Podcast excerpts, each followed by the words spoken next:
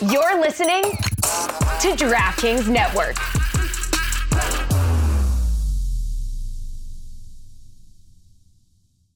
Welcome, everybody, to Mystery Crate. I'm Mike Ryan, the executive producer of the Dan Le Batard Show with Stugotz. If you're an avid subscriber to our show, you kind of know what this podcast is all about here. This is for the diehards, and it requires you to be a diehard fan because every week the Mystery Crate is something different. Last week, it was a bit of a repurposed episode with some of our greatest hits in regards to Tim Jerns. This week, it's a very special mystery crate because it's always special when Dan lends his voice to this specific property. This is an AMA. AMAs typically happen on Reddit, but I decided to actually use the content for ourselves here. Two birds, one stone. That's what we're doing here on the Mystery Crate. Dan Le Batard has not given an interview since leaving ESPN, and this podcast will be his first interview, and he'll be answering questions from you the Le Batard Show listening audience, the most ardent supporters find themselves on the Reddit page. Mark from Reddit is no longer from Reddit. We'll get into that. He'll give his explanation as to why he is no longer moderating the Reddit, but either way, Mark has done these in the past, and he is, for better or worse, a representation of our fan base on Reddit. He posted an AMA for Dan, collected all the top questions from our audience, and asked Dan all those questions here in this episode of Mystery Crate. Very exciting. I kept some fun organic banter there on the front end so you can get some backstory as to why he may no longer be Mark from Reddit. Oh my gosh. Folks, gather around. Everyone gather around, listen to these words. The NBA playoffs are heating up, and so is the action at DraftKings Sportsbook, an official sports betting partner of the NBA. With same game parlays, live betting, odds boosts, and so much more, don't miss out as the NBA postseason winds down. And if you're new to DraftKings, you gotta check this out. New customers, listen to me. You bet just five bucks to get 150 in bonus bets instantly. Download the DraftKings Sportsbook app now. Use code DAN. That's code DAN for new customers, and you get 150 in bonus bets when you bet just $5. That's insane. Only on DraftKings. The crown is yours. Gambling problem? Call 1-800-GAMBLER or in West Virginia visit www.1800gambler.net. In New York, call 877-8-HOPE-NY or text HOPE-NY 467-369. In Connecticut, help is available for problem gambling. Call 888-789-7777 or visit ccpg.org. Please play responsibly. On behalf of Boot Hill Casino Resort in Kansas, 21 plus, age varies by jurisdiction, void in Ontario. Bonus bets expire 168 hours after issuance. See dkng.co slash bball for eligibility, deposit restrictions, terms, and responsible gaming resources.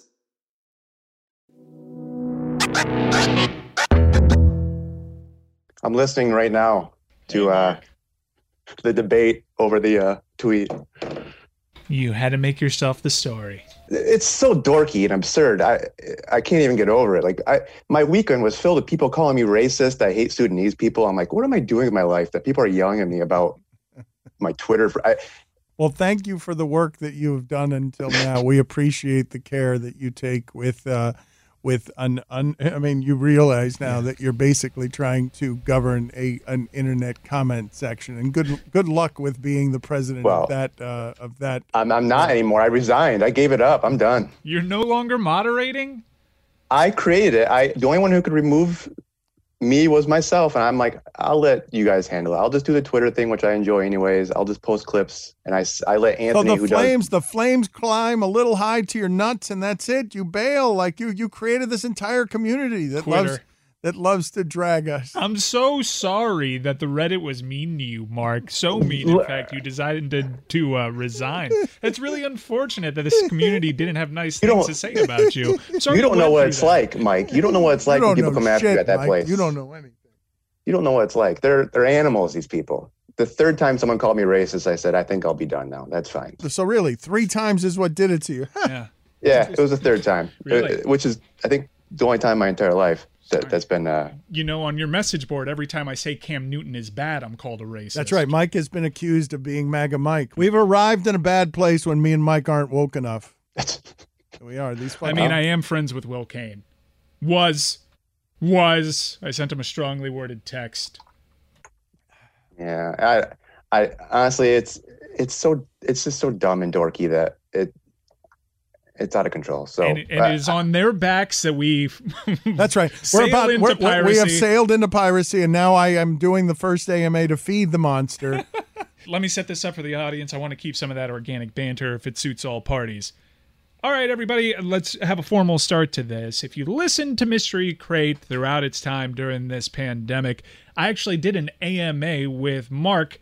Mark, I'm going to protect you and not say your last name because you're under a lot of heat right now from the community you helped birth. But uh, I had Mark put out a, a post on Reddit and it was an Ask Me Anything. And rather than the Reddit get all the content out of it, I decided to multi purpose the AMA. So Mark has collected a bunch of questions from the community he has now disassociated himself with to ask you. This is the first time you've done and asked Me Anything for the Reddit community. We wanted to reward the fans that have been so supportive and have made Mark step away from his position as moderator. It's also the Reddit. it's also the first interview of any kind I have done since our new media venture and since stepping away from ESPN because of the specifics of wanting to speak directly to our fans. However, I am concerned by this recent hiccup of trouble that we have found that it is being moderated by an overly zealous moderator who um, was horrified with what Amin Elhassan did, as I would be if I had known what it was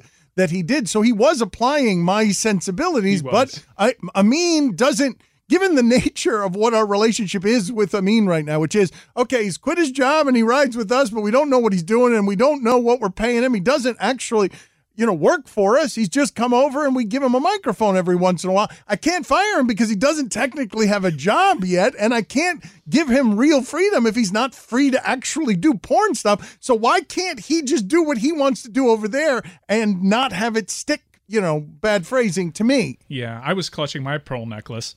So, anyways, here he is. He's sitting here, ready to ask questions, ready to have me talk directly to the audience. And what I'd like to turn this into before you ask any of your questions is an interview of you, because I really do want to understand what happened with this Reddit community. And they turned on you. You birthed this thing. It was beautiful. You built a Frankenstein monster. It cares about us. And then it turned on you. And not unlike what's happened to the Republican Party with Trump in this America, where they built this thing and then they're surprised it's a monster.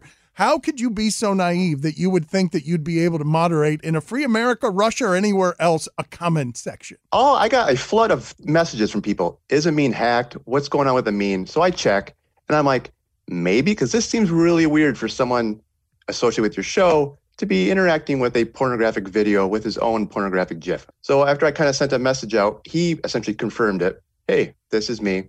You know, are I'm you a- offended? Hey, I'm a porn guy. You didn't know I was eight years in disguise at ESPN, but I'm a porn guy. What's that noise in the background? What's happening there? What are, what are you banging up against? Is that me? Yeah, that's you. Nervous energy No. as he's clutching his own pearl necklace. Well, because I'm interviewing him now. I've really turned the tables on. Mark's Yeah, having a rough is- time of it with the whole. You thought you were just going to come in here and moderate this too, huh? Yeah, I was going to ask you about Greg Cody getting potatoes in his hair. Now I have to answer about this stupid Twitter thing. Yeah, I want to uh, start there. I'll answer your questions, but I think people want to know you've built a nice thing. Well, it's often not nice, but you've built a thing where people care, and we don't mind criticism. We understand that it comes with part of the game. As look, we just don't want people to not care, so they do all sorts of bad things, but they care deeply. Mark, it's super weird. The idea that people would care enough about this weird performance art, sports radio nonsense that we do for you to build a community and for that community to be vibrant, like it's going to come with some shit, but it's pretty damn cool. I don't know a whole lot of other sports radio shows that have fans that care like that.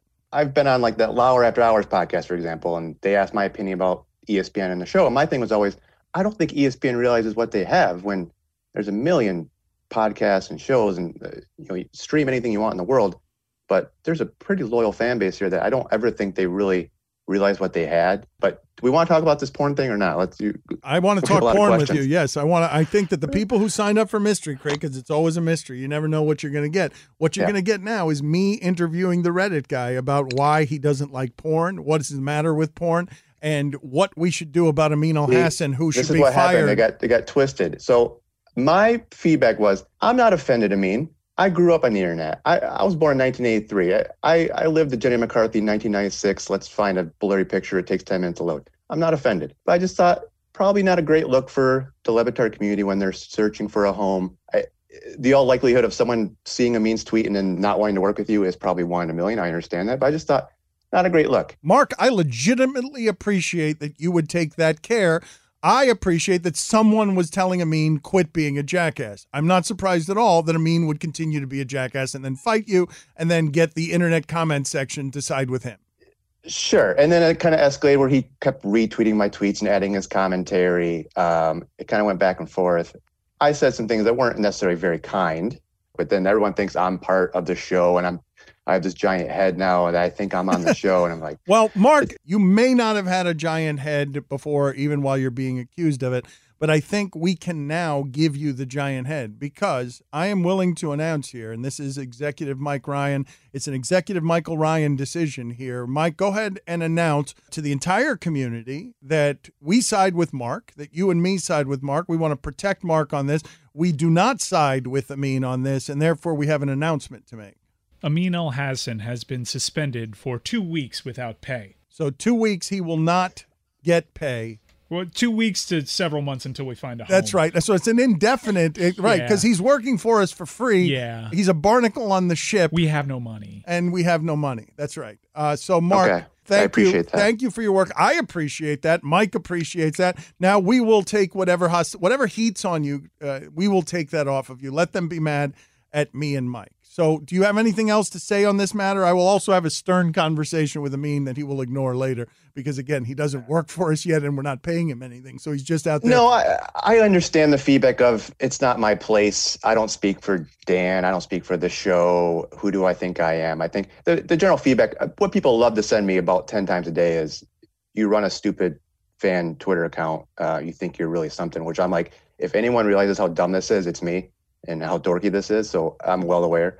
Um, so I, I don't have much more to say other than it went a little bit too far. I'm just looking out for you guys. Should I be doing that or not? I don't know. We There's appreciate it. We legitimate. We're giving you our first interview. Here it is, right here. You're I know, getting I'm- the first ta- cat. Take that, scoops. But it's happened before. Here's a small example. Someone tweeted something before that had Allison's cell phone number on it, and I had to like scramble. I'm like DMing Allison. If other people in the show, I'm like, obviously she does not want this out No, here. didn't So- they also do something with Stugotz's personal address and what his home costs and stuff like yes, this? There- this is all kinds of Listen stuff. Listen, like, Mark. The internet's gross, Mark. We've got an entire faction of Americans right now thundering. it's very at- gross. Have you seen Amin's feed? It's a disgusting place. It's All right, all right. terrible. Fair enough. All right, so you've gotten the last word. We've suspended Amin. Now, is that suspended from air or is that just suspended from pay? Well, mean- if, if I can just ask, I want it suspended so I have more airtime than him, so then I can actually Well, say you're- I you're- have more airtime. you're airtime. getting than it right Amin. now. You're getting it. Amin hasn't been on. This is dropping on Friday. Amin hasn't contributed to our show this week. It may extend into next week, or we may account for time served. But either way, suspended two weeks without pay. Let's get into the AMA. All right, let's go, Mark. What do you got? All right, so there's a lot. I, I have these uh, in categories. I'm going to start with the new adventure. I call this category. So Meadowlark Media this just came out. Obviously, a bird that can sing while it flies. I learned according to this article. Did Rod McGill help name your company? I guess that's the first question I have. He did not actually. This is a John Skipper joint. I had some suggestions. They weren't as good as his. He has uh, poems. He likes literature. He liked the symbolism. Uh, it wasn't much of a pushback from me. I did want in the name, I did want something Hispanic, an easy word that English people wouldn't be scared by, but we couldn't figure out how to make that happen. And so Meadowlark Media it was. Uh, Mike makes right 82 asks. So as far as this new venture is concerned, what what does success look like? just fun with our friends like laughter a career all i'm i'm not uh, interested in conquering the world i'm interested in creating a safe environment for our family that could birth content and fruit and love and laughter and be around for a long time whether i'm here or not just something stable and secure with where it is that we've arrived so that everyone can have a career with the freedom that we've been given we've got an assassin on our side. He will create a business. That's not going to be my job. I've entrusted him with our family's future, and he will handle his business assassin stuff and build us into whatever it is that we will become. But what we will become is a more vibrant version of ourselves, surrounding ourselves with more and more people who we love and creating more and more of a community where there's freedom to roam because we're going to get an amount of money in free agency that will allow us to build a profitable business in the hands of this man who is business savvy in a way that I am not. So is the plan still find a partner for the podcast and whatever else is created? You it depends the, the route to market with that. Is that Uh, essentially the, the, plan? the plan is he's uh, the first thing that he is doing is going to people now and saying, "Here's this thing.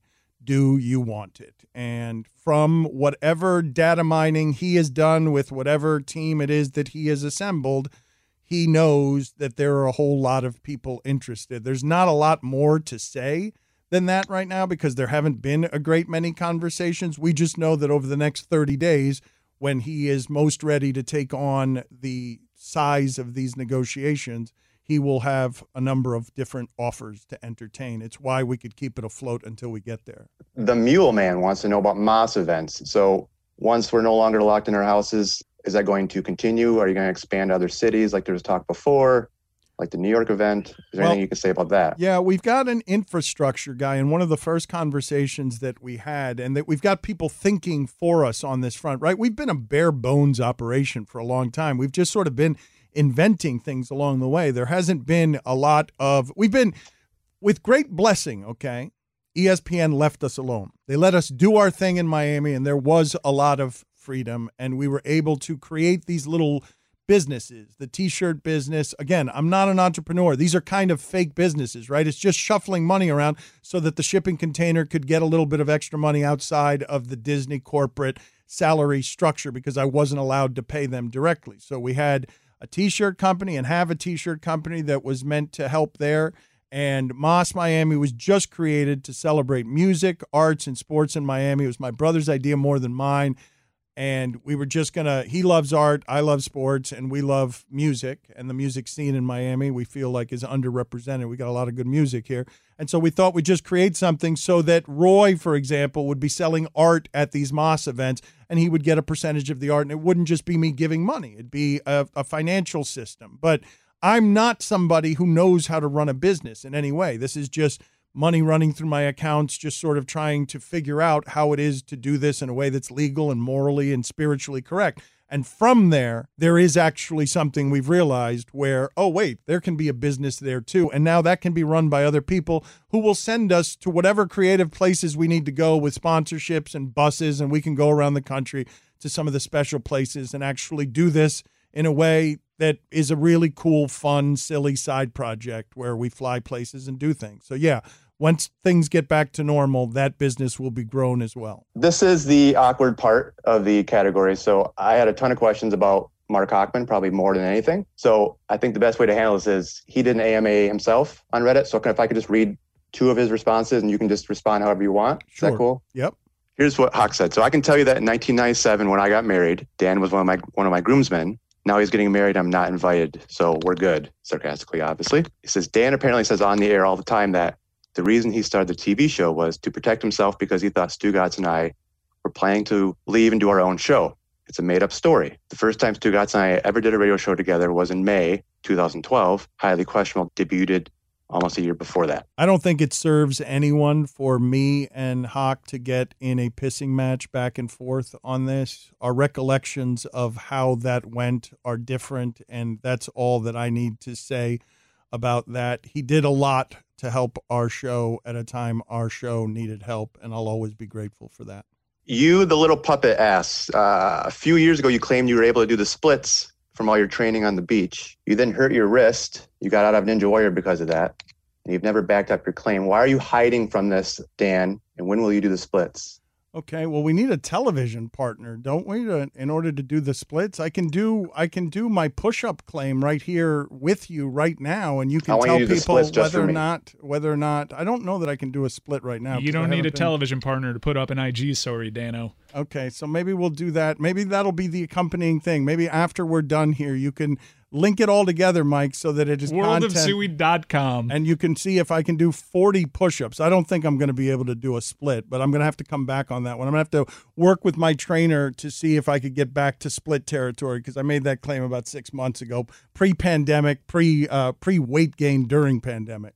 All right, I call this category the olden days. So you told a story once of uh, being in New Orleans with one Greg Cody, and he had mashed potatoes in his hair. Is do you have any idea how that came to be? Was there room service and he was passed out and you guys did that to him? Is there any more you can share or maybe just another Greg Cody drunken story? It's an excellent question. I would say what I remember about that evening is that Greg Cody at one point there was some place that was called the dungeon or had dungeon qualities. Uh, what I remember specifically is Greg Cody being dragged out of that place by a friend of his named Tom, and Greg Cody had both of his arms on Tom's back and was basically being sort of carried like you'd carry a piece of lumber up some stairs out of a dungeon. And later that evening, all of us ended up somehow in the same hotel room. And I don't know how it is in the morning. He had mashed potatoes in his hair. I don't know if someone came in after that.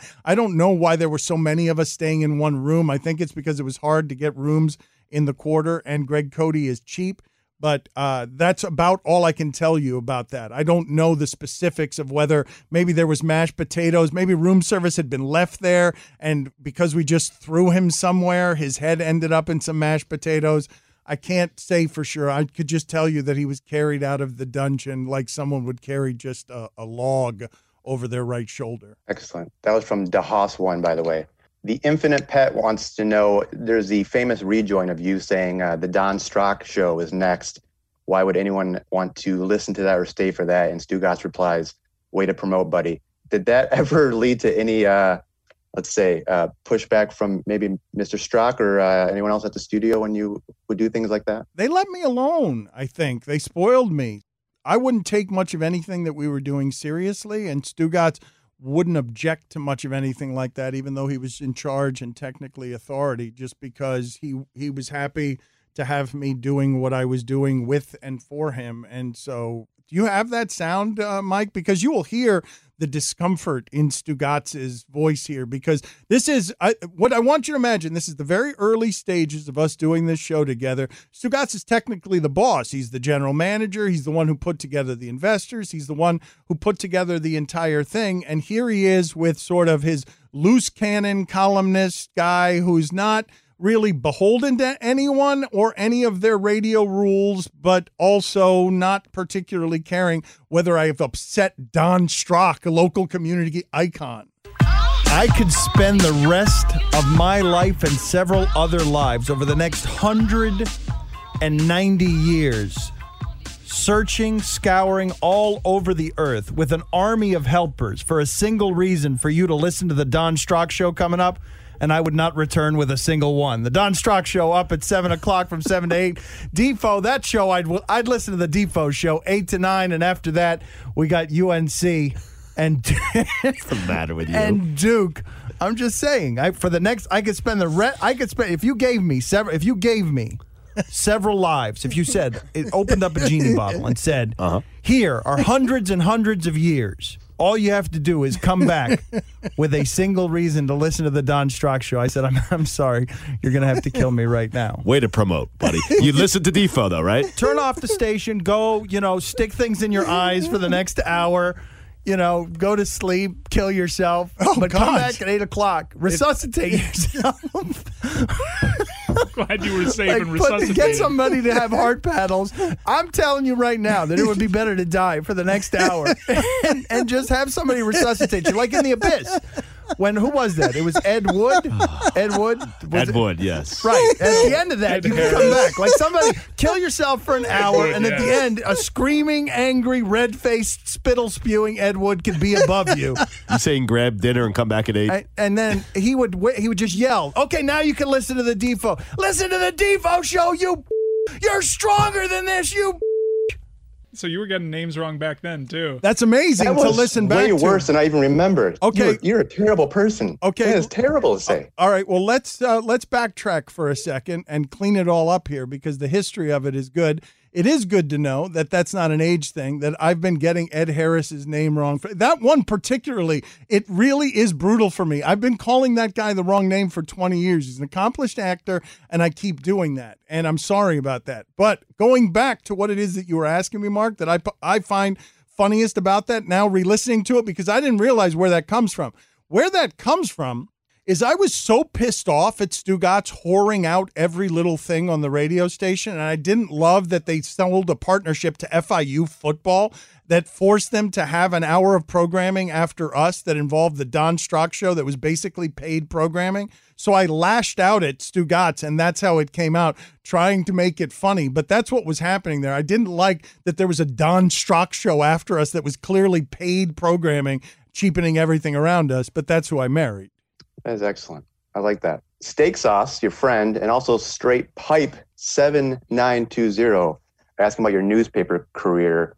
Is there a bot story, a correction you had to issue? Basically, people want to know about your uh, a, a terrible experience when you were still writing. Apparently, that's a common question. Okay. Uh, there are a few of them, but the one that comes back most quickly was the time that I was writing something that was defending a player who had a bad performance. And the first seven paragraphs of the story were talking about some nine for 38 game that Michael Jordan had in a big spot. And I read the internet wrong. He never had that game. It was a fake game that uh, this was. I don't know how long ago this was, but I just remember calling in a panic to the Miami Herald at 5 a.m. trying to get them to change because everything I had in terms of facts on the first seven paragraphs of the story were wrong because I was fooled by the internet about a Michael Jordan game that had never happened. So that's the first thing that comes to mind. Is that a less sexy story than they'd want? It's fine. I think it's great. You're doing very well. All right. Chaos Theory 18 wants to know more about your trip with MJ to China. Well, let's see here. One of the things that I remember is that one of the people who was going to be involved in this project with us, Meadowlark Media, one of my mentors, sent me out there as part of an effort to get me to expand my writing world. It wasn't even an assignment that I particularly wanted. I didn't want everything that it entailed going to China with Michael Jordan and having to write some sort of epic seismic piece. So I did so pushed toward it a little reluctantly. And when I woke up next to uh, the Hong Kong harbor, I thought that that was the height of my professional career being there in that spot, getting to see the world with the person I was getting to see the world with, you know, climbing the Great Wall with Michael Jordan. And so this trip, which was pressurized because my mentor had sort of forced me to go on it at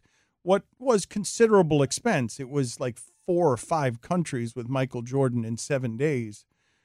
And what I remember specifically because I know you want details of partying with Michael. That's not what was happening there. I had some access to him. It wasn't great. It was a bit of the illusion of access. If you really look back on it, it's a little bit of a puff piece about Michael Jordan dealing with aging as the pinnacle and symbol for youth in this country. But the reason that I remember the details of the story was the sheer horror that came over me five or six hours before I had to be through customs and back on the airplane, turning my hotel room totally upside down because I'd misplaced all of my notes. All of my notes from the trip, all of the expense of the trip, everything had been misplaced. And now I have to go retrace my steps in wherever it is we were. I think it was Beijing, in a country where I don't speak the language and I no longer have a translator and I've got to get to the airport and I just can't find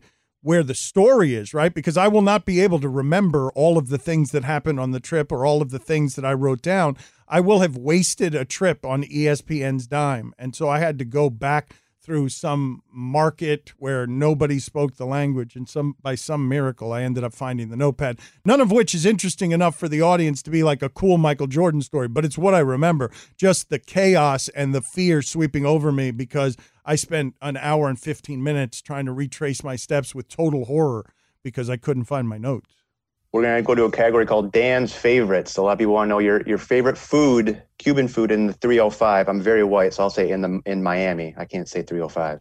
I love bistec empanizado. It's just not surprising to anyone. It's just breaded steak, but I haven't been able to have that in a very long time because even though nobody believes it, my diet is uh, a handful of 30 or 40 things that I can have ingredients, and bistec empanizado is not on it. I'm eating according to my blood type now and have been for a long time so that I can be healthy and pain free. And so the favorite Cuban foods are out. Are they looking for a restaurant or they're just looking for the food itself? I assume it's a restaurant. God, it's been ten years. Uh, uh, let's let's make it Versailles uh.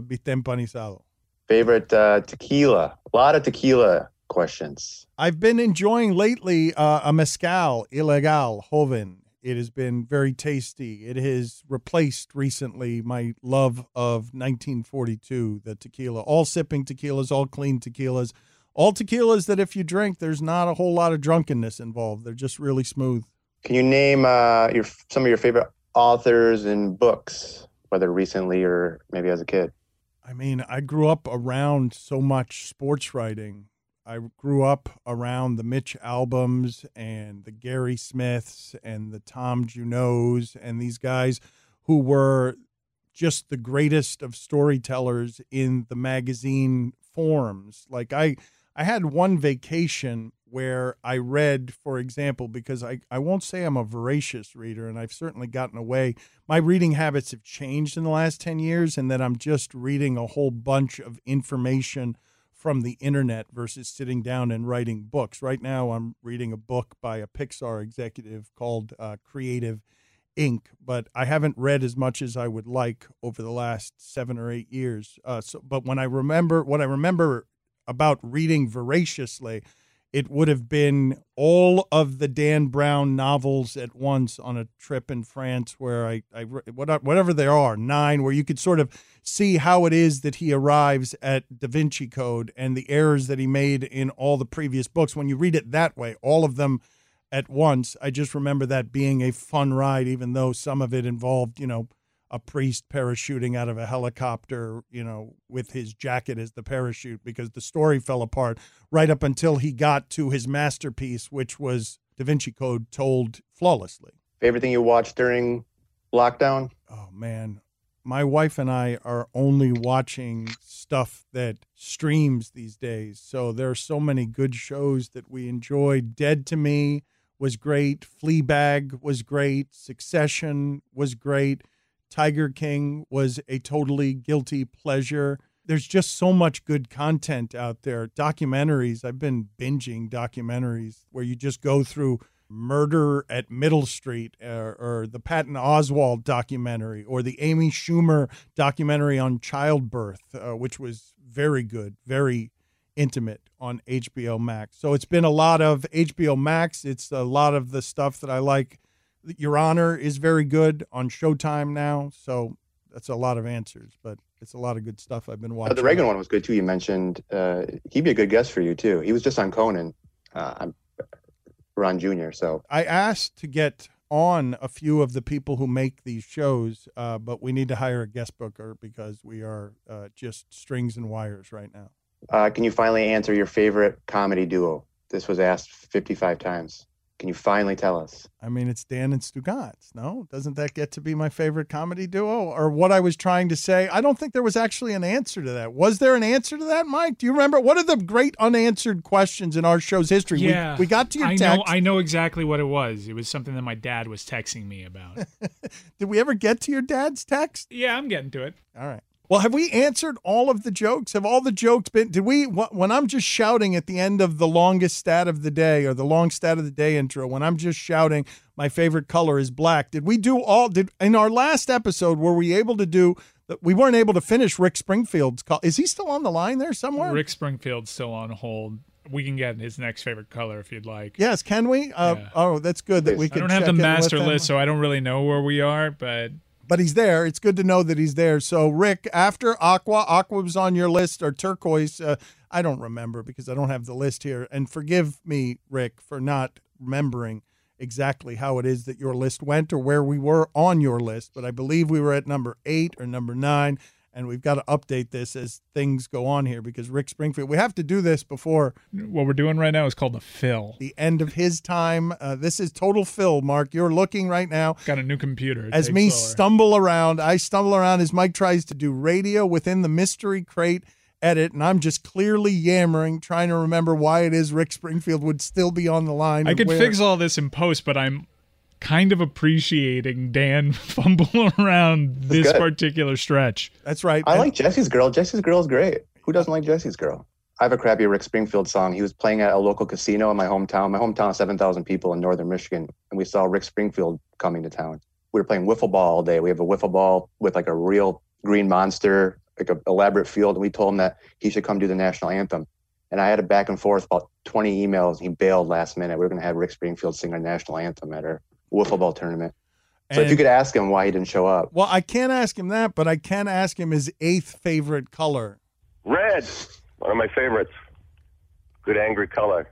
Okay, very good. So I can't ask him or didn't want to ask him. I don't want to upset him. He's been on hold for a long time. Uh, but thank you, Mark, for bringing back that memory. I don't want to ask him any questions that will upset him, but I do want to ask him for another color. What is before red, Rick Springfield? Olive, because my dad was in the army, so we had a lot of olive cars, trucks. It's talkative today. Okay. Do we have something before olive? Like I'd I'd love to go through just the rest of the list and have the mystery crate right have in the middle the answer to the questions uh, that you've been waiting for is a big surprise in the middle of a mystery crate Reddit with a guy who no longer runs our Reddit. I would love to just give away the rest of the Rick Springfield colors. Turquoise again, because it's a great color. Man, he's done turquoise five times. It's not right. Next question. Did you or did you not fist pump at the Udonis Haslem dunk? I did. I did. It can now be told. Uh, it was a very small fist pump. I didn't think anyone saw it. It was sort of hidden around my pocket. It's not something that should be seen, but my objectivity was a bit of a lie that night. That was from Sunny Brainstorm, by the way. Shocking. Um, That's a shocking admission right there. You really got to the, the you really got to the meat of this interview. You kept attacking Stugotz and I because we both saw it, and you called us liars. You owe both of us an apology. You want to call him now? You called into account our integrity. You wanna You made him? us feel like we didn't actually see what we saw. I did. Uh, yeah. I'm not happy with your I'm- answer. I'm- I'm- not satisfied. In fact, I'm ashamed. I am shocked that I have made that admission. That the years have uh, allowed me, after all of these years, to admit that yes, yes, I left ESPN for you. I know it's, it's totally fair. You left ESPN for a liar. User encased splinter. They want to know about your um, when you're the most eligible bachelor article, how that came to be, and did it have any success for you in the dating scene where you were squatting on a pool table weirdly and you are an avid river rafter for some reason? It's such a good story, all of that, because that is the most popular I've ever been with women. I am not someone who grew up in a space. I went to an all boys high school. I went to college. I did not know what I was doing. I was not someone who had a great deal of success ever with women or relationships that would be meaningful. I was busy working the entire time. And then I think the way that it came to be is that they were just sort of searching for single people, I guess, in their late 20s largely, and looking and talking to other reporters and stuff. And Scott Price's wife, he worked at the Miami Herald and later at Sports Illustrated. She worked at People Magazine. I guess she submitted me. I had to go through a rigorous screening process of like three or four interviews. And I don't know how they pared it down after that, but I made the list of 100 eligible bachelors. And then I was squatting on my pool table. They wanted pictures of me coming out of a jacuzzi and my shower. I refused. So the dignity that I was willing to give them was the squatting on the pool table. And after that, I was more popular. And so people would just reach out. I was sort of on a radio show. I think it was Paul Castronovo's radio show where they were auctioning me off, and my choices, sight unseen, were, I believe, a doctor from Harvard and a bikini model, and I, among many choices. And I had to choose both because I couldn't be the guy who just chose the bikini model. Like I, I couldn't be offered both of those choices sight unseen and go out with both of those women. or Real just Sophie's one of those. choice there, Dan. I'm very sorry a, a, you. a Sophie's choice publicly, yes. And so that was uh, that was a lot of fun a long time ago, and and fairly ridiculous. And people should mock me for all of it. I deserve whatever mockery comes from that. Where did avid river rafter even come from? Because I don't even know how you make how that even get wires crossed there. I had just gone to Costa Rica with my brother and we had gone river rafting. I still have in the office of my home, I still have a, a painting or not a painting, a picture of this avid river rafter going down a river outside of the raft, and you can clearly see I'm wearing high tops in the water. Like I'm wearing sneakers that are high tops in the water. And so I am not an avid river rafter. I did not tell them I was an avid river rafter. I just told them I had come back from river rafting with my brother, and they made me. Fake news. They made me an avid river rafter. I did not tell anyone I was an avid river rafter. So you've been lied by the media for for decades now. They've That's been lying right. about you. I'm glad I get this opportunity to correct it right here. User Pop the Trunk uh, wants to know about Matthew Berry and the whole Tim Kurkjian, him being angry at Tim Kurkjian for laughing at the looks like game. Have you ever talked to Matthew Berry since this happened? I know this is Dan's AMA, but I was actually DMing with Matthew Berry a couple of weeks ago where he's like, hey, that got blown way out of proportion. I was learning about it through secondhand. He actually loves the show. Matthew Berry feels terrible that there was this miscommunication that he went uh, supposedly to some people saying, hey, why are they calling me a clown? He didn't have the appropriate context and has been desperately trying to make it back to the show to show all our listeners that he's a good sport. He's actually a big supporter of ours, and I had that wrong. Let's see here.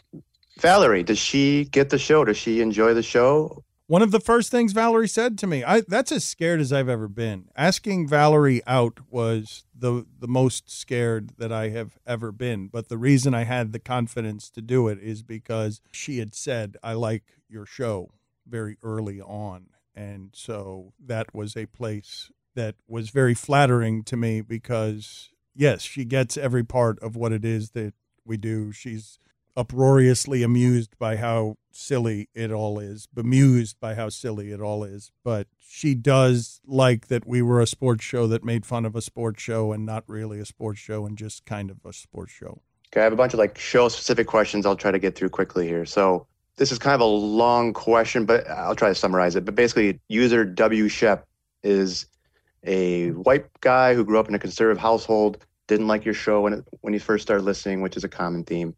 Um, but really appreciates kind of the different people you bring on and how he's been able to kind of open his worldview a little bit. So I don't think early on you thought this was going to be a outcome of your show that you're going to be expanding worldviews of white people throughout the Midwest. But uh, is that something you're proud of now and something you see that you're doing moving forward, or how do you guys how do you answer or respond to someone when someone says that? It's hugely flattering on the list of compliments that we get that are meaningful, right? Because a lot of conversations that I have in public are just somebody wants to talk to me about sports or liking the show because they've seen my face on television in a bar somewhere for 10 years and it doesn't really conjure connection. It's just empty, superficial fame. But that's one of a handful of compliments that I get, that we get, that make me enormously proud of doing something with the platform. Because if you can change a few minds or open a few minds or have some people think differently, we were empowered at ESPN to empower minorities. We were empowered to have our voices heard. We were turned into a political organization just because we had minorities empowering minorities. That's what the objection was. I will not back away from the idea that the people who objected to us as a political organization at ESPN were objecting to the fact that minorities had a voice. And so, much like all of us, I'm assuming, whether you disagree with Bomani Jones or not on the subjects that we've tackled on this show, I've got to think that many of you have had your opinions altered by the passion and reach and perspective and experience and way he articulates those things in a way that reach people or John Amici or anyone else or Izzy or Sarah and Mina and Katie. We've just been able to give voices to people who largely have not in this space, in the sports space, had credible voices. And I don't have a lot of greater prides than that. There isn't something a lot nicer or more discerning that you can say about what we do than that. User Ron Ma Billy Gill. Name a thing Chris has done as your personal assistant. Has there been anything? No, there hasn't been anything. Like there hasn't been a single thing. Not a phone call made, not anything. There is he he'd be really bad at it if, if he was my personal assistant. I still don't have a personal assistant. I miss being able to call Allison and just have things get fixed. Maybe in our new venture, I will be able to get a per, a real personal assistant instead of Chris Cody as personal assistant is exactly what you would imagine whatever the dumbest of the Chris Farley characters being a personal assistant would be. He, he, I can't name a worst personal assistant. no, it just it's beautiful. It really is beautiful. The whole idea of how all of that happened where Chris Cody is my personal assistant and just in every way, visually, I cannot have that person representing me as a personal assistant. Just just visually, never mind anything else. Like that is does Chris Cody's body and look, Mike, give off to you in any way and get anyone's personal assistant? No, not whatsoever. When you first came out and said I've made him his personal assistant, I just thought you were doing some some theater of the mind stuff just so we can back channel him into back on the air on the radio show. I mean, that's basically what we did. Essentially what we did, yeah. we just used the Allison precedent and said, "Hey, Allison was on the air."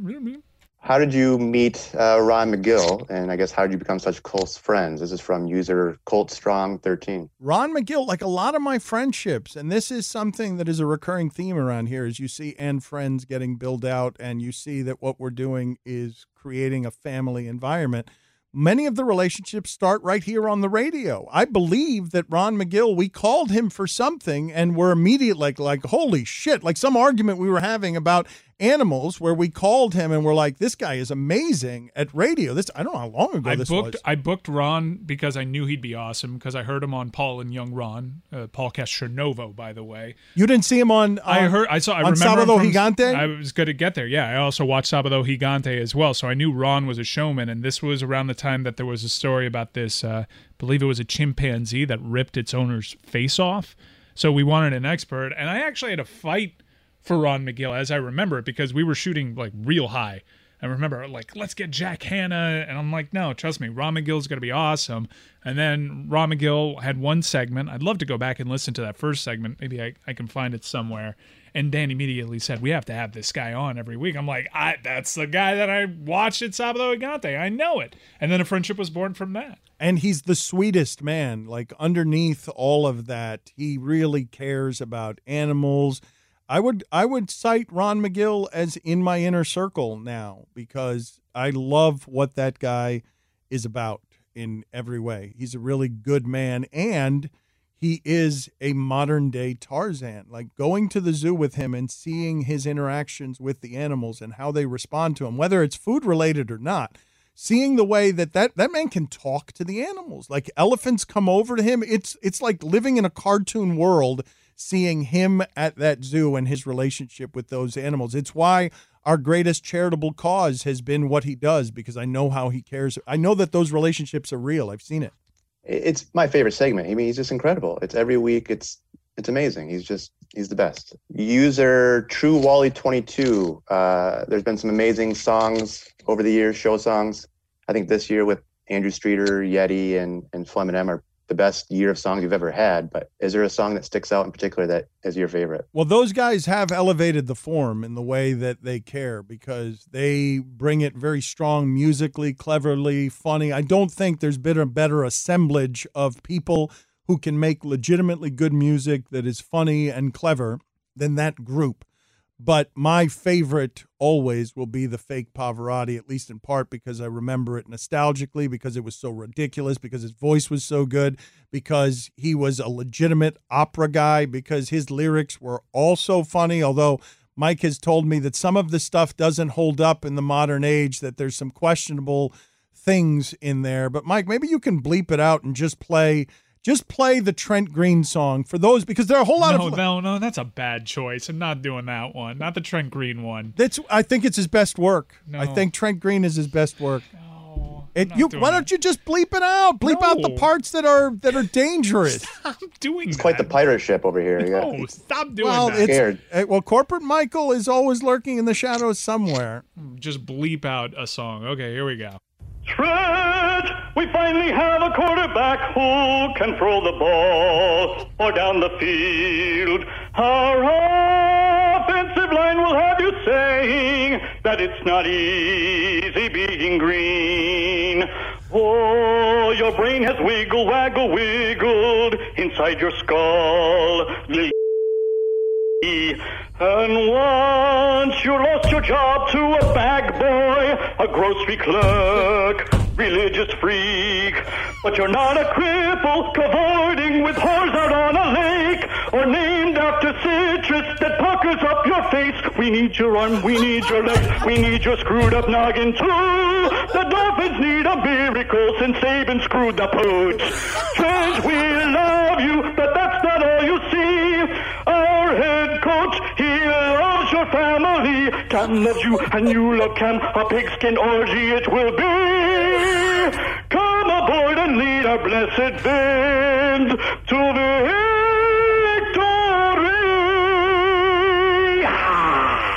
Uh, Mark, let's talk about this with corporate Michael because there's a Culpepper joke in there, a cripple cavorting with whores out on a lake that summons the Viking scandal on a sex boat. There's Cleo Lemon, the citrus that puckers up your face. Uh, I understand that the brain joke is something that is objectionable to Mike Ryan. I still think that comes pretty close to holding up and doesn't require a whole lot of bleeping out. Am I wrong, Mark? Well, you're asking me. I thought you were asking corporate Michael. Well, you know my sensibilities. I want everything bleeped. I don't want any filth, no swearing, no nudity, no pornography, nothing. So uh, I'm actually shocked you'd even play that song in front of me. And I'm quite frankly, I'm thinking about ending this early. You're my brother. You're my brother, brother.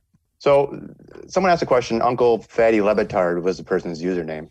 Uh, I want to know about first impressions with the shipping container guys, and that's a lot to list off. But I guess I'll kind of change the question to I think you have really talented people in the shipping container. And when I asked them, like I asked Billy on Lauer After Hours, how did you become to be on the show? He was just an intern, right? He wasn't. You didn't search for talented people, and you found this awkward, funny guy, Billy Gill. So is it just random luck? These people are immensely talented. I would say that in our environment, people have been groomed and taught to work a different way. And so the way that Billy, for example, learned all the things about the show that he needed to learn is just being in the middle of it for 10 years as Mike Ryan's hand-picked right-hand man. Like I just asked Mike Ryan many years ago, who's the guy you need in order to do this job best and he picked Billy. Mike has a very good eye in general for talented people in this business and so that wasn't much of a conversation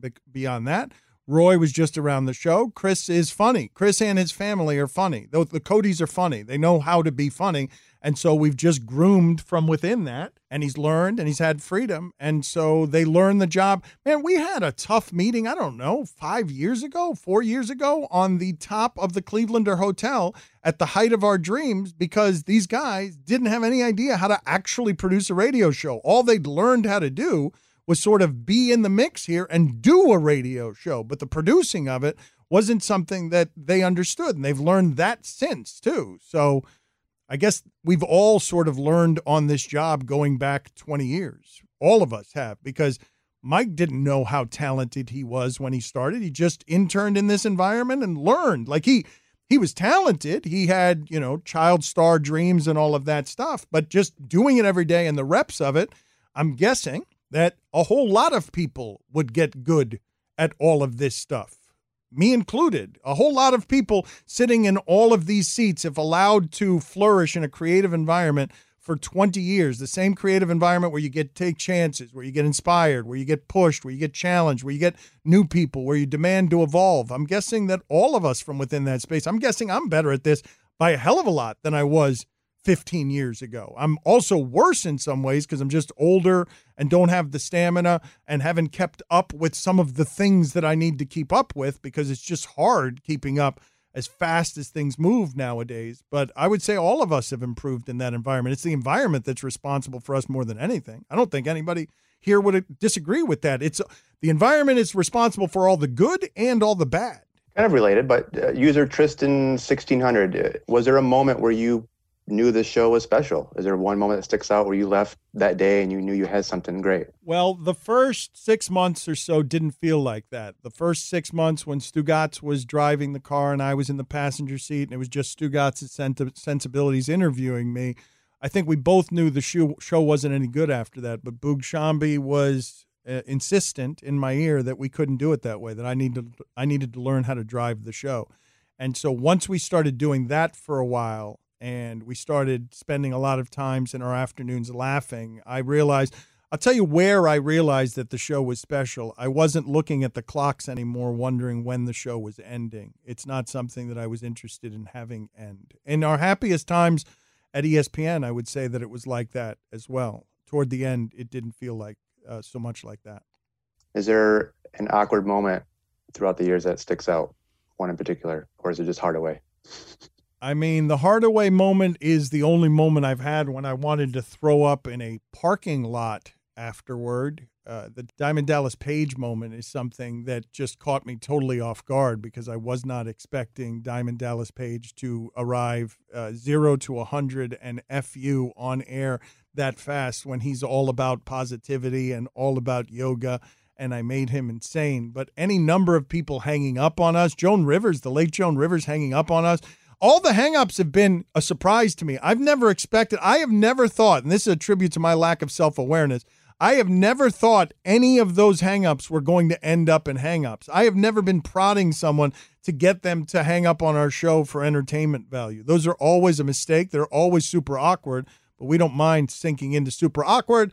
I don't think we had a more awkward moment at ESPN than Stugotz not knowing that Jonathan Coachman was black. I don't believe that anyone will Yeah. be able to top that in terms of awkwardness. Mike right now is is chasing down all of these sounds one after another. Maybe he'll play them between uh, between questions here. Let's finish with a fireworks flourish where he's fi- finding the coachman sound, finding some of the hangups, and just firing Really them off. appreciate you throwing more out there as I'm searching. Who who tried to rip whose eyes out there? Somebody tried to rip somebody's eyes out there. You can't rev me up, dude. Are you? Did you tear- do did you try to tear out his eyes, or did he try- to? Yo, monkey. Who the hell do you think you're talking to? He tried to tear out your eyes. Monkey. Who the hell do you think you're talking to? I'm positively Page. Do you think I'm gonna flame your garbage so you can? right here. You. Oh, I'm not. Oh, Yeah, like, dude, hey, you. Did I just- Oh no. Oh, Jesus. he went from you can't rile me up. Three seconds in, calls me monkey after that. Six seconds in, calls me monkey. And then 10 seconds after that, FU's all over the place. so weird that you think wrestlers would, would be more stable. Well, I thought he was Uh-huh. in on the joke. I thought he was in on the performance Wouldn't it. wouldn't have happened if I were here. Dan, yeah, Dan never knows. Whoa, why would this person hang up? Dan can't really read a room all that well. For as talented as he is, you could see that one coming. As I was mortified driving back from a WrestleMania, listening to that on the air. Jesus. Here's Joan Rivers hanging up on you. Are you Jewish? I am not. I Then am. Shut up. Then you don't know what you're talking about. Can we get any clearer? no, Then shut up. you don't know what you're talking about. it's very strong. It's all I'm saying. I want to. She had, I think she had compared Doyle Brunson, the poker player, to Hitler. I think that's where that started, and I thought it was a little strong. You can't hang up a phone anymore, so all the new ones they lose the lose the ending. It's not it's not the same. Here's the Coachman apology. Stugotz, you should probably apologize here. We should apologize uh, for what happened last segment. It went off the rails on us. What do you want to say? I will apologize. You don't need to apologize for anything. I need to apologize. They are my weekend observations. I said what I said. I had no idea, and I apologize to Jonathan Coachman, who has tweeted at us, and he's upset and has every right to be upset. I honestly, and anyone who knows me will will understand this and believe this. I honestly, until after the segment ended and we went to commercial break, had no idea that Jonathan Coachman was black.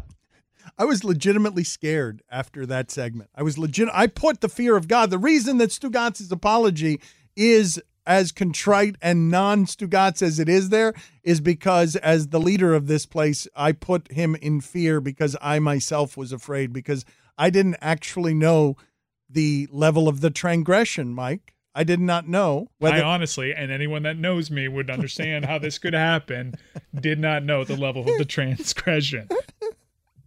What's the most unexpected friendship you've made because of the show? This is from this guy six nine six nine.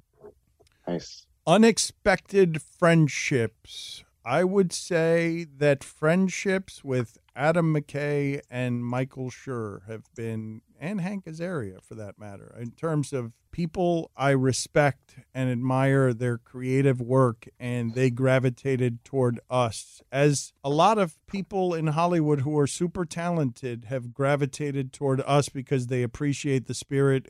They really don't understand how this thing was allowed to exist inside of the corporate machine for a long time, and they made their way over here in a way that was uh, hugely flattering and awe inspiring and inspirational and just crazy to me. I got to imagine, Mike, do you have a better answer than that in terms of like people Yeah. who flatter us by just liking what we do? I think Super Dave Osborne, rest in peace, Bob Einstein, becoming a friend of the show was really wild. Alan Thicke. Alan Thicke. I was legitimately hurt when he passed away. He was our reigning celebrity prognosticator at a time that I really enjoyed our back and forth, and that one made me sad. I went to Ric Flair's 70th birthday. Ric Flair became a legitimate friend of mine. Mean Gene Okerlund? Yeah, rest in peace also. Yeah, the, there have been a lot of great, weird, wonderful, wacky friends that we've made along the way that have gravitated towards the stuff that we do.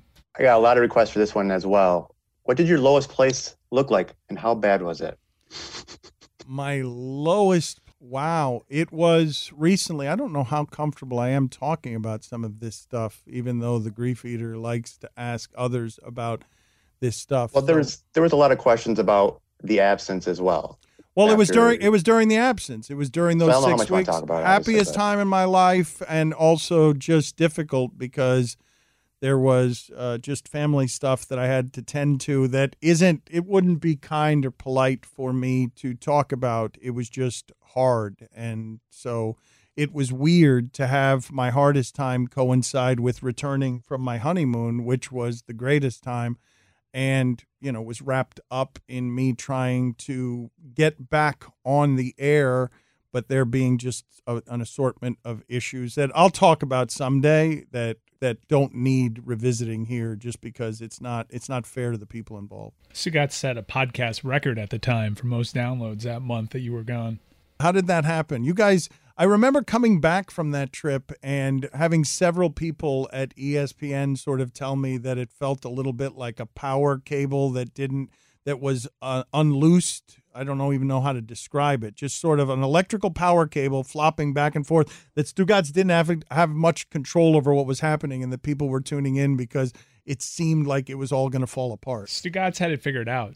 His usage rate didn't go up while you were gone. He just outsourced the Dan usage rate. So it was more me, and I annoyed a lot of people. But what happened is, and this is a dirty little secret about podcast numbers, is just every month more people gravitate towards the technology because listening in a car to an AM frequency is kind of a thing of the past now. So that's how it happens. So month over month, you're going to have bigger numbers usually. Now, there are times that you either remain flat, maybe have a dip given what's going on in the world, but podcast numbers are sort of, there's like this big gold rush now because As there's a migration. Wait a minute. You're telling me that we have value because of the migration of people to podcasts that makes it seem like we're growing at an alarming rate? That's exactly what I'm saying.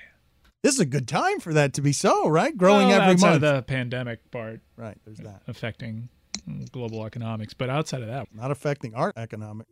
I presently signed up to Cobra Dan. So it uh, is. A It means bit. not making any money. yeah. Wait a minute. I'll end it here with probably the toughest question and what I got. It got it had the most upvotes on on Reddit as well. So this is BY00275. What's in your popcorn? Oh, wow. I don't think It's an ask me anything. It's not necessarily an answer everything, but you have to give the people something. I've got to give the people something. So it begins, okay, in a cazuela. I will give you something, but I cannot give you all of it. I am sorry. But maybe over time, maybe this will be the new thing that we string out where I give you a handful of ingredients over time and you have to be listening all the time in order to get all of the ingredients. But it begins in a cazuela with either, if you don't know what a cazuela is, it has to specifically be something old from your grandmother's life that doesn't get sold now. This is a this is a thing from the 1950s that has been in my family for 70 years. So I don't know if the cazuela is actually responsible for how good it tastes, but it is put on a stove and it is with a base of either, depending on who I'm making it for, either olive oil or coconut oil. And you start there and then you get going. That by itself is going to be delicious. Both of those things are going to make your popcorn taste delicious just by themselves. And then there are a couple of other ingredients that make it world famous. There are a couple of others. Love they are, being they, one they of are not common. It's not always made with love. Sometimes I made it make it with rabid, rabid hate because someone again is gnawing on my ankles because they want to eat it. But there has not been a person, not a person in the world, that when I give them that popcorn, promising that it is Dan's world famous popcorn and it will be the best popcorn they've ever eaten. There's not a person in the world who has come away from that experience and said, I was wrong. Because the other day, my trainer was coming into the house as the acupuncturist was leaving, and the acupuncturist had popcorn. And the trainer looked at her when she left the elevator with fury and rage because someone else got popcorn instead of him. That ended awkwardly with the uh, with everyone I- I wondering. Wait a minute! During a pandemic, shocked Dan has a trainer and a and an acupuncturist. Dan has a trainer. You are and- something else. This and- is and, and an acupuncturist. I'm wearing a mask the entire time. Yeah, I mentioned I'm on Cobra. Did you hear that? Everyone is six feet away from me the entire time. I'm, I'm also on Cobra. I'm rationing gas. You Mike's paying three thousand a month for healthcare, and you you have a trainer come into your I had to tell, I had to tell my wife she couldn't go to the dentist this month, and you have an acupuncturist. I, in all seriousness, it, uh, the show is very special to to me personally and to a lot of people. So, two three hours a day that either makes your time go faster. Like if you if you have a drive, sitting in a car, that's it's a big deal, right? It's not it's it's not something little that makes bad parts of your life better. Whether you're sitting behind a desk, commute, you name it, vacuuming, I don't know, everything. So, and have something to look forward to every day that you know it's going to make you laugh. It's it's no small thing. So I just want to thank you guys on behalf of all these idiots from the Reddit that now hate me and want nothing to do with me. But we do appreciate it and wish you all the best moving forward. Well, I want them to know, Mark, and I want you to know, as uh, the curator for this stuff, that it is not lost on us the connection that you're talking about in terms of real world relationships that are intimate, that allow us to exist as friends inside your head. We have the following that we have an unusually sticky following. Sorry to bring up Amin again an unusually sticky following that we have with for a sports radio show. And the reason for that, I believe, Mark, is that on those drives, or if you're in a job that you do not like, where you're spending eight hours a day doing something that's mundane, and we allow you to get through three of them a little bit easier, or if you have to grind through some exercise you don't want to do, but you're someone who likes to run for 90 minutes, if we're able to make you somehow feel less lonely during lonely times, we understand and value and appreciate the connection of that.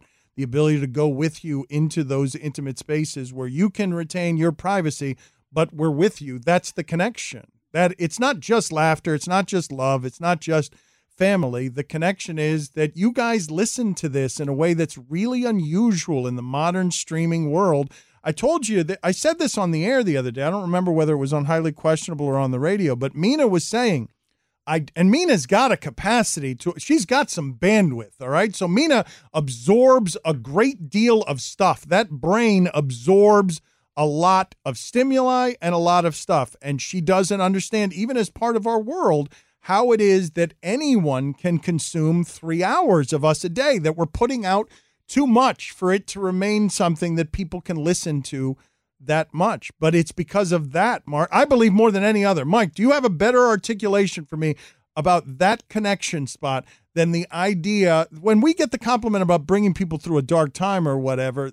It's bringing you through some lonely spaces, which isn't to say that anyone listening to this is necessarily lonely, but when you're working a job you don't like and half of the day we can get you through it because of the misery of anyone working a job they don't like. And many people, the grand majority of people, work jobs they don't like. They don't get to experience what we do, which is a job we like. I think even during the pandemic, we benefited from that. It was a highlight of my day during the pandemic. Those were some sad times. It was a mental health uh, epidemic as much as it was a global pandemic, right? A lot of people were coming to grips with being isolated and not being able to see loved ones, and it was the highlight of my day. And I absolutely see the merit in it because of the pandemic. We were hearing that feedback a lot. We were there for a lot of people, and it's what I'm proudest of. And it's been That oh, and the Gronk family feud. Do you have that? No, no, God, no. One day we'll take you behind the bit on Mystery Crate. That was the that was at that was the height of unhappiness with our show, where Mike was taking a swing at a time we were not confident and relaxed. I was not. We'll also go behind the bit over Dan's breakup that uh, played itself out over a national audience and had us interviewing a therapist and a marriage counselor because and my dog died. Yeah. and my dog died. Yeah, too. because of uh, stuff that was going on in Dan's personal life and all the change there. Uh, wow, you didn't even ask that question. and We gave you the goods. I kind of did. Mark, thank you so much So- for everything that you did and and uh, bringing up that community too, because you're a big part of growing this show, even though you've stepped away from the yeah, role. don't give up on that, Mark. Like if there's a way to lure you back in there without them being, uh, you know, so cruel that it hurts, you do get numb to it after a while. Mike can tell you. Well, I, I can still do everything in my capacity. I still run the main Twitter account, so it's just not being the main person at the actual place. Uh, Again, this is all very dorky and it's embarrassing. No, don't be embarrassed. We appreciate it. That's going to do it for us this week on Mystery Crate. Next week is a bit of a mystery, but some of you may be missing Billy Gil and his contributions to the Mystery Crate. I can tell you, Billy, Chris, and Roy got something in the hopper for our fan base, so make sure you subscribe to this podcast right here, Mystery Crate, part of the Le Batard and Friends Network. We'll be back at you next week.